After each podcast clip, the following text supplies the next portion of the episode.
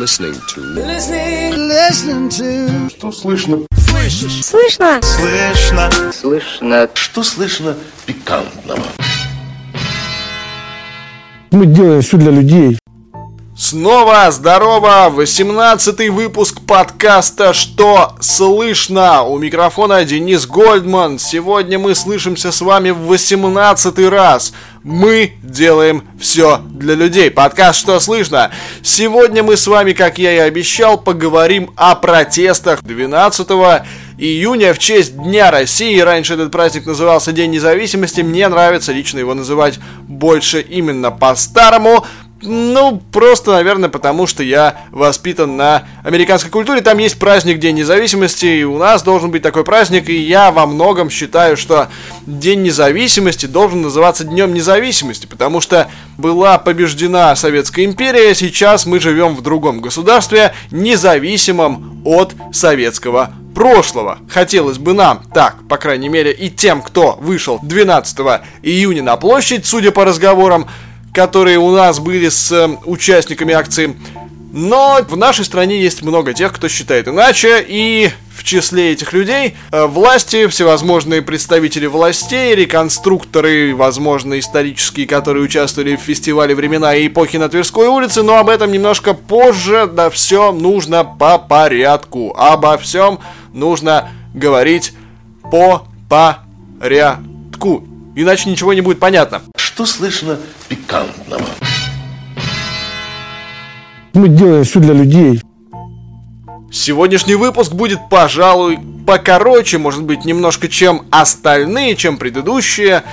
А хотя, может быть, хрен его знает. Как пойдет, короче. Как пойдет. Может быть, и полчаса он продлится, может быть, чуть меньше. Сегодня я немножко выступлю в новом жанре. Щит.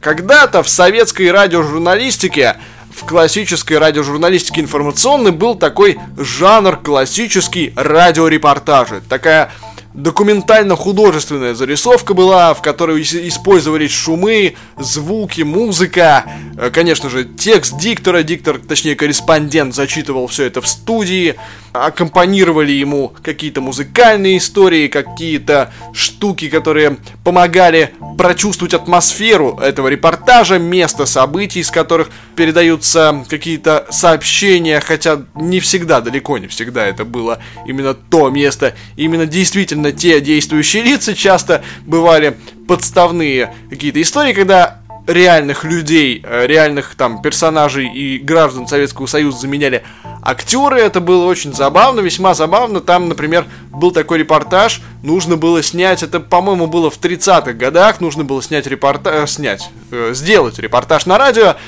про то, как советские аквалангисты погружаются на дно какого-то озера. И в итоге поняли, что надежных людей среди аквалангистов не так много было. Засунули микрофон к э, на проверенному, надежному аквалангисту, который, к сожалению, оказался ужасным заикой. Он не смог воспроизвести весь тот текст, который ему приготовили, и он должен был, кстати говоря, вести репортаж прямо вот со дна. Со дна. Со дна. Со дна. Не России, не России, Советского Союза. Одного из водоемов Советского Союза. Так вот, и в итоге там э, это все записывали где-то в бассейне, вернее, даже не в бассейне, наложили какие-то эффекты, и было все это воспроизведено в студии актерами, специально обученными людьми.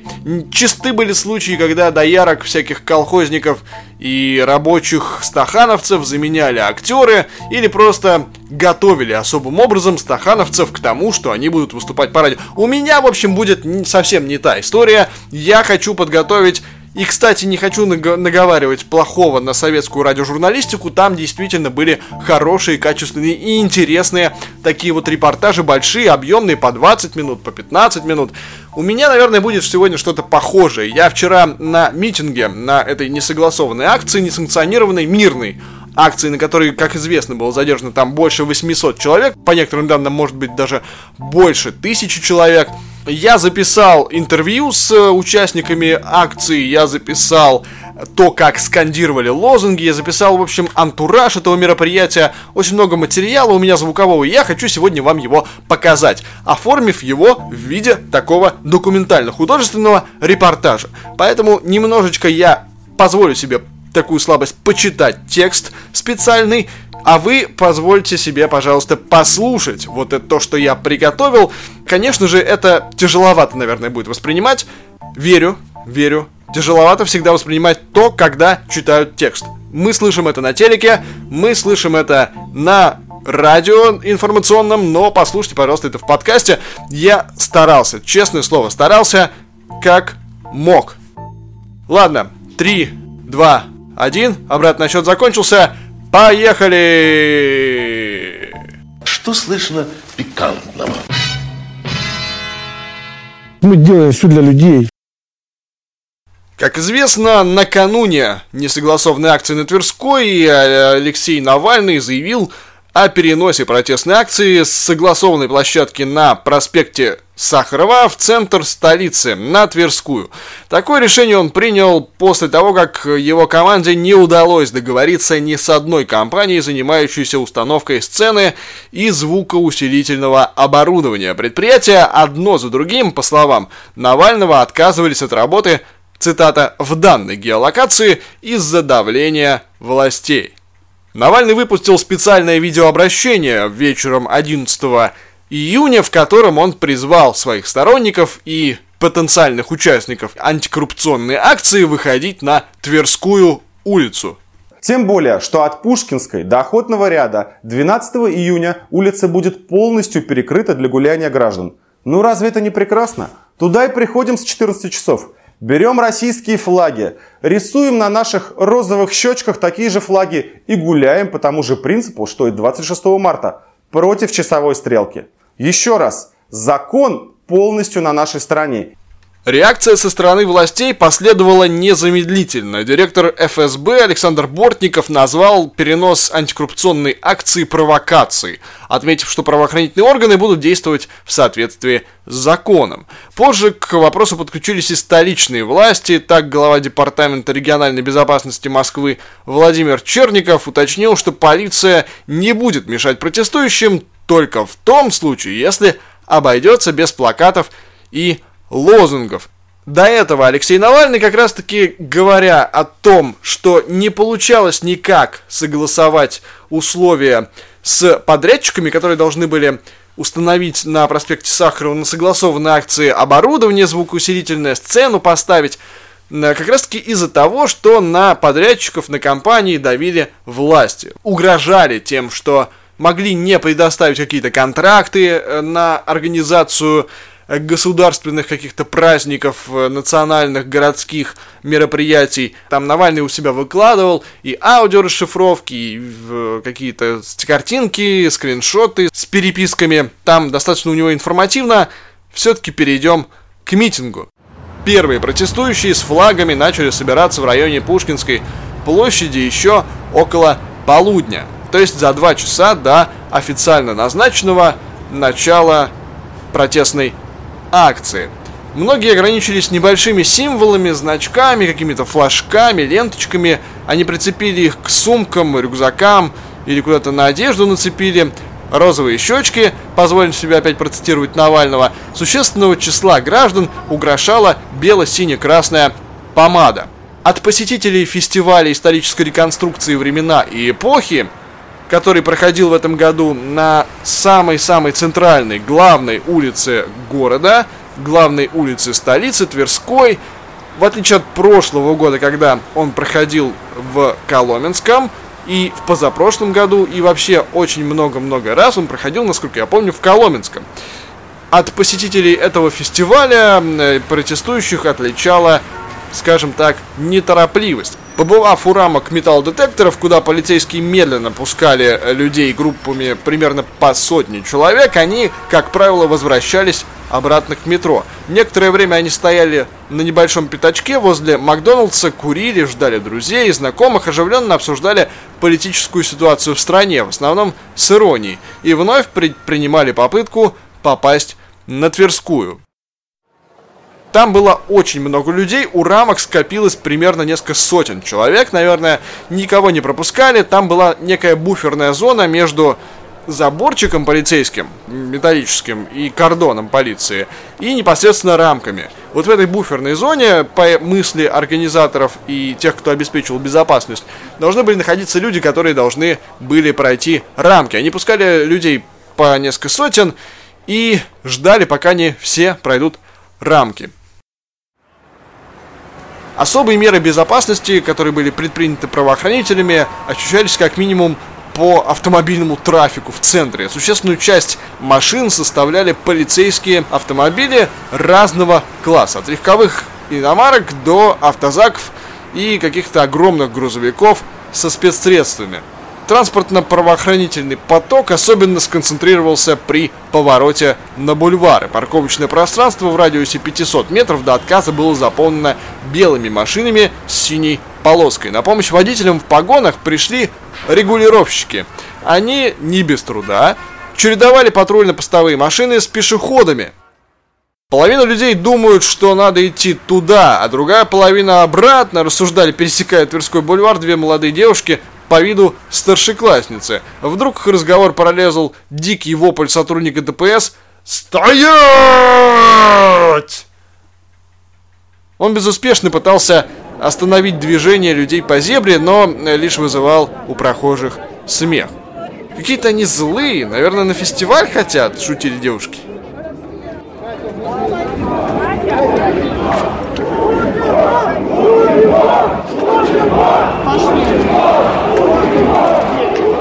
Политические лозунги раздались на Тверской, когда рамки металлодетекторов преодолели несколько сотен протестующих.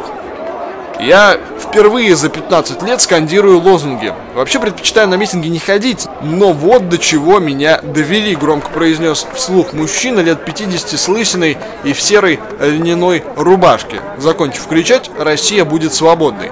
Двое подростков рядом подключились к беседе. Я тоже впервые за 15 лет, но мне всего 15 лет, сказал один из них и засмеялся. Ну, значит, у тебя вся жизнь еще впереди. Увидишь хоть, как это будет потом, при другой власти. Назидательно подметил мужчина и принялся рассказывать молодежи о политической ситуации в стране.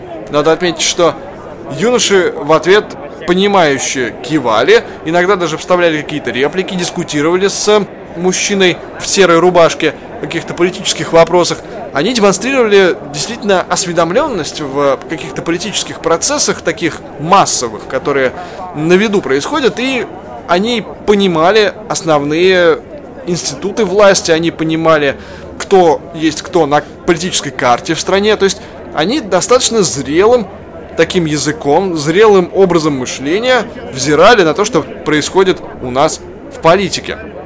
Неподалеку давал интервью американским журналистам известный предприниматель Дмитрий Потапенко. Он неоднозначно воспринял идею переноса акций в центр города, несмотря на то, что поддерживает требования протестующих. Размывается сама акция, то есть не очень, сейчас не очень понятно, а, кто за кого. Ну, то есть, в данном случае, вот как посчитать, э, за, на прогулку или в некую протестную акцию? Вот вы дальше пройдете, там много детей, их же нельзя бы их как отнести до тех пор, пока ты их не спросишь. Соответственно, это, это размывает само по себе логику протестного движения. Это уже некая защита. Э, Но это не защита, это не, не некое совмещение, которое, на мой взгляд, делать не стоило. Ну, то есть, если хочется именно радикализации некого протеста. Потапенко спрогнозировал резкую реакцию полиции на активные действия манифестантов и осудил правоохранителей за излишние меры безопасности. Но в целом, вообще, конечно, существенная глупость. Вот э, мы как раз с супругой шли и обсуждали. Э, сложно представить, например, даже под логикой э, так называемой антитеррористической угрозы в вот такие псевдомеры безопасности. Потому что, ну, ну, ну, я думаю, что вам, как иностранным журналистам, это немножко проще, но я не знаю, вот я в этом году там Рождество и Новый год праздновал эм, в Нью-Йорке, на Манхэттене. Ну вот что-то с металлоискателями у вас там плохо. Я чувствую, что нью-йоркская полиция очень серьезно не дорабатывает, а когда приезжал Трамп, а он же был тогда инаугурирован, то все, что я могу сказать, что на, ну вы меня поправьте по местоположению, Трамп Билдинг, да, был обгорожен только э, тротуар, тротуар с той стороны, а вот по противоположной стороне можно было ехать, ходить, ну, и он в этот момент находился в Трампе, ну, вот это, в башне Трампа. Спустя полчаса полицейский офицер в белой рубашке пробежал вдоль рамок и дал указание не пропускать. Чуть позже перед рамками выстроились шеренгой бойцы ОМОН. Простите великодушно, а вы их не пропускаете по той простой причине, что мы здесь стоим? Вежливо поинтересовался у стоящего впереди ОМОНовца субтильный юноша, светлые кудри которого прикрывала соломенная шляпа. Его щеки также были разрисованы в цвета триколора, а в руках он держал российский флаг. ОМОНовец опустил взгляд и с безразличием посмотрел на парня, как на говно. «Ясно. Хорошо, спасибо. Но если что, вы скажите, мы отойдем». Подождав полминуты, спокойно произнес юноша и скрылся в глубине толпы. Внезапно протестующие заметили, как вдалеке люди начали перелезать через стоящий в оцеплении оранжевый грузовик, чтобы добраться до рамок. Известие быстро разошлось по толпе и вызвало всеобщий восторг.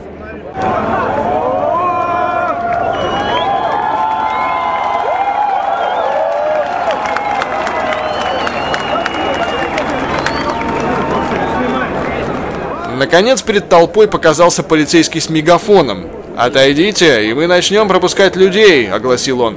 Главный в отряде ОМОНовцев тихо сказал «Все, погнали, короче». И шеренга принялась оттеснять людей от рамок. Уважаемые граждане, убедительная просьба продвигаться вниз по Тверской улице с заметным южным говором призывал страж порядка. В ответ послышалось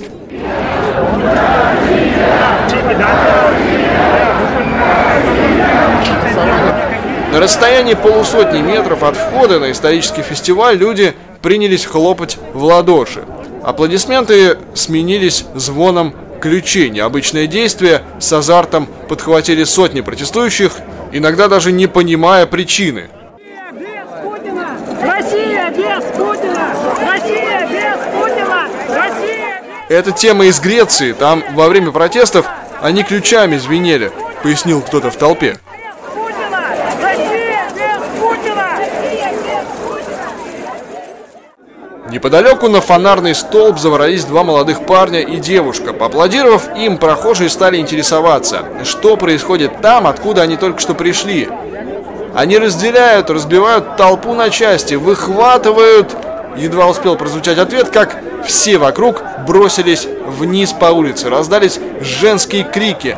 ОМОН начал массовые задержания. Протестующие стали скандировать «Полиция с народом, не служи уродом», «Мусора, позор России» и так далее. Чувствовалось, что мало кого из собравшихся пугает перспектива оказаться в автозаке. Я поговорил с одной из протестующих, это студентка по имени Мария, будущий педагог, как она представилась. Она держала в руках плакат, на котором было написано «Не понимаю, на что жалуются учителя, у которых есть две почки». Она протестовала против низкого уровня жизни и низких зарплат у учителей. Таким образом, она рассказала, почему она, собственно, вышла на акцию и что значит ее плакат. Во время одной из своих речей на выступлении «Территория смыслов» э, Путин высказал следующую мысль, что учителя сами по себе должны быть бедными. И я как э, будущий учитель не очень довольна такой речью. Я, мало, мягко говоря, нахожу ее оскорбительной. А вы не боитесь задержания? Все-таки акция не согласована. Да как-то нет. Нет? Ну, то есть, э, да, меня могут задержать, но посижу я там сутки и. Если бы все собрались на проспекте на академика, академика Сахарова, всем было ясно, где кто. А здесь на Тверской пришли люди, которые к этому не имеют особого смысла. И лично мне, например, было сначала сложно найти э, происходящее, потому что я пришла с другой стороны. Мне кажется, что наши власти при этом скажут, что в этом году был небывалый просто аншлаг на нашем празднике, что столько людей посетило Тверскую. Но никто, конечно, не, упоми- э, не будет упоминать о том, что были протестные демонстрации. Что для протестного движения это однозначно. Чуть дальше локальной звездой протеста стал рыжеволосый парень по имени Никита. В руках он держал флаг Евросоюза, кричал «Мы хотим в Европу».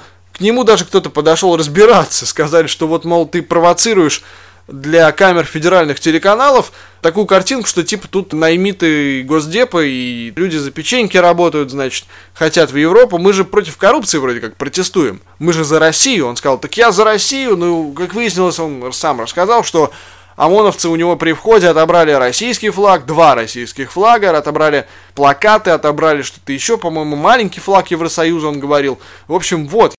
Очень э, показательно, потому что я пришел сюда с флагом Евросоюза, чтобы сказать, что наша страна – это Европа. У меня были еще флаги России, которые у меня отобрали ОМОНовцы. Да, остался вот этот флаг, еще я его спрятал. Были маленькие флаги России и Евросоюза. Отобрали все. Плакат, где я написал «С днем рождения Россия», э, тоже отобрали. Остался один флаг. Но я считаю, что Россия – это Европа, потому что исторически мы европейская страна. И на, мы русские, мы с европейским менталитетом.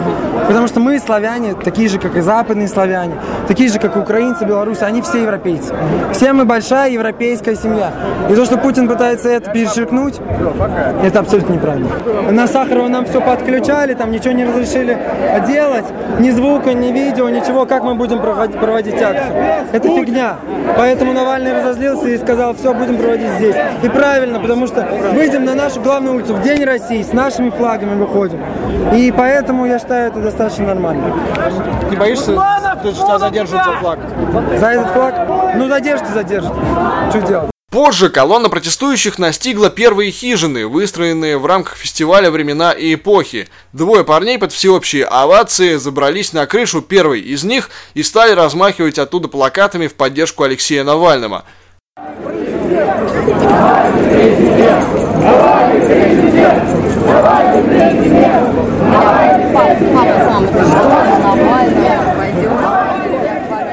Расположенные неподалеку гипсовые статуи языческих славянских богов, полые внутри, кто-то использовал как барабан, громко отбивая ритм. Тем временем, немного позади, в огороженном квадрате ловко жонглировал мечом длинноволосый крепкий мужчина в зеленой средневековой тунике. Еще десяток людей в латах и кольчугах стояли за ним стеной, поддерживая ударами оружия в щит и криком «Хей!». Услышав одобрительные возгласы толпы, они мгновенно поумерили пыл и прервали шоу, побоясь, наверное, задержания. Рядом с одной из э, хижин был организован загон для гусей. Собственно, птицы там были, они были живые, настоящие гуси. Они реагировали на происходящее на удивление спокойно. Просто смотрели по сторонам, как будто ничего не происходит, как будто они находятся действительно в деревне. На шум они никак не реагировали, не пугались. Долой царя! Долой царя! Долой царя! Долой царя! Долой царя! Долой царя! Показавшийся в небе вертолет спровоцировал в какой-то момент новый лозунг «Улетай, птичка!». Да уж, просто так гулять было бы слишком скучно, послышалось в толпе. «Мы чё, к Кремлю движемся?» – шутливо спросил кто-то. «Попрошу заметить, полицейские сами нас туда двигают», – среагировали тут же. Колонна почти достигла здания столичной мэрии и замерла. На левой стороне улицы показались два автозака. Автобусы прорезали негодующую толпу и устремились в сторону Пушкинской площади. На дверях первого из них отсутствовала занавеска, и через стекло полный такой жирный полицейский, поправляя шлем, яростно и беззвучно размахивал руками и материл протестующих. Произносимые им нецензурные слова отчетливо читались по губам. И! Все чиновники! Жулики и воры! Все чиновники! Жулики и воры! Все чиновники! Мы не очень политизированы, но если нас унижают, мы не можем не выйти, сокрушался в беседе с э, какой-то иностранной журналисткой мужчина средних лет. У нас больше нет способов сделать так, чтобы нас услышали. Мы хотим сделать Россию великой. Больше ничего. Мы просто негодуем. Если бы мы сейчас не вышли, страшно представить, что было бы. Начиная с 16.00, стражи порядка изменили тактику и стали врываться в толпу группами по 7-10 человек и выхватывать самых активных. «У нас есть вопросы, мы хотим ответов», — скандировали собравшиеся. «Мы все молодцы!» Слушайте, это же чистый позитив, а они тут задерживают, философски произнес парень в джинсовой куртке, стоя на гранитной катке возле липы. Как стало известно чуть ранее, из расследований всевозможных эти липы, кстати, стоили около 200 тысяч рублей были привезены из Германии. Между тем автозак в плотном кольце ОМОНовцев медленно двигался вперед. Протестующие запели гимн. В итоге спели они полный текст гимна, что, как мне кажется, говорит о многом. Забравшись на строительные леса в районе дома номер 12 по Тверской, несколько подростков вывесили наружу черный транспарант с лозунгом что-то вроде «Лишь революция искоренит коррупцию» или «Лишь революция исправит коррупцию». В общем, это какие-то были анархисты, судя по флагу, который они вывесили рядом с этим баннером, Буквально через пару минут раздался звонкий стук дубинки по железу и вопль бойца Росгвардии. «Лежать, сука, блядь!»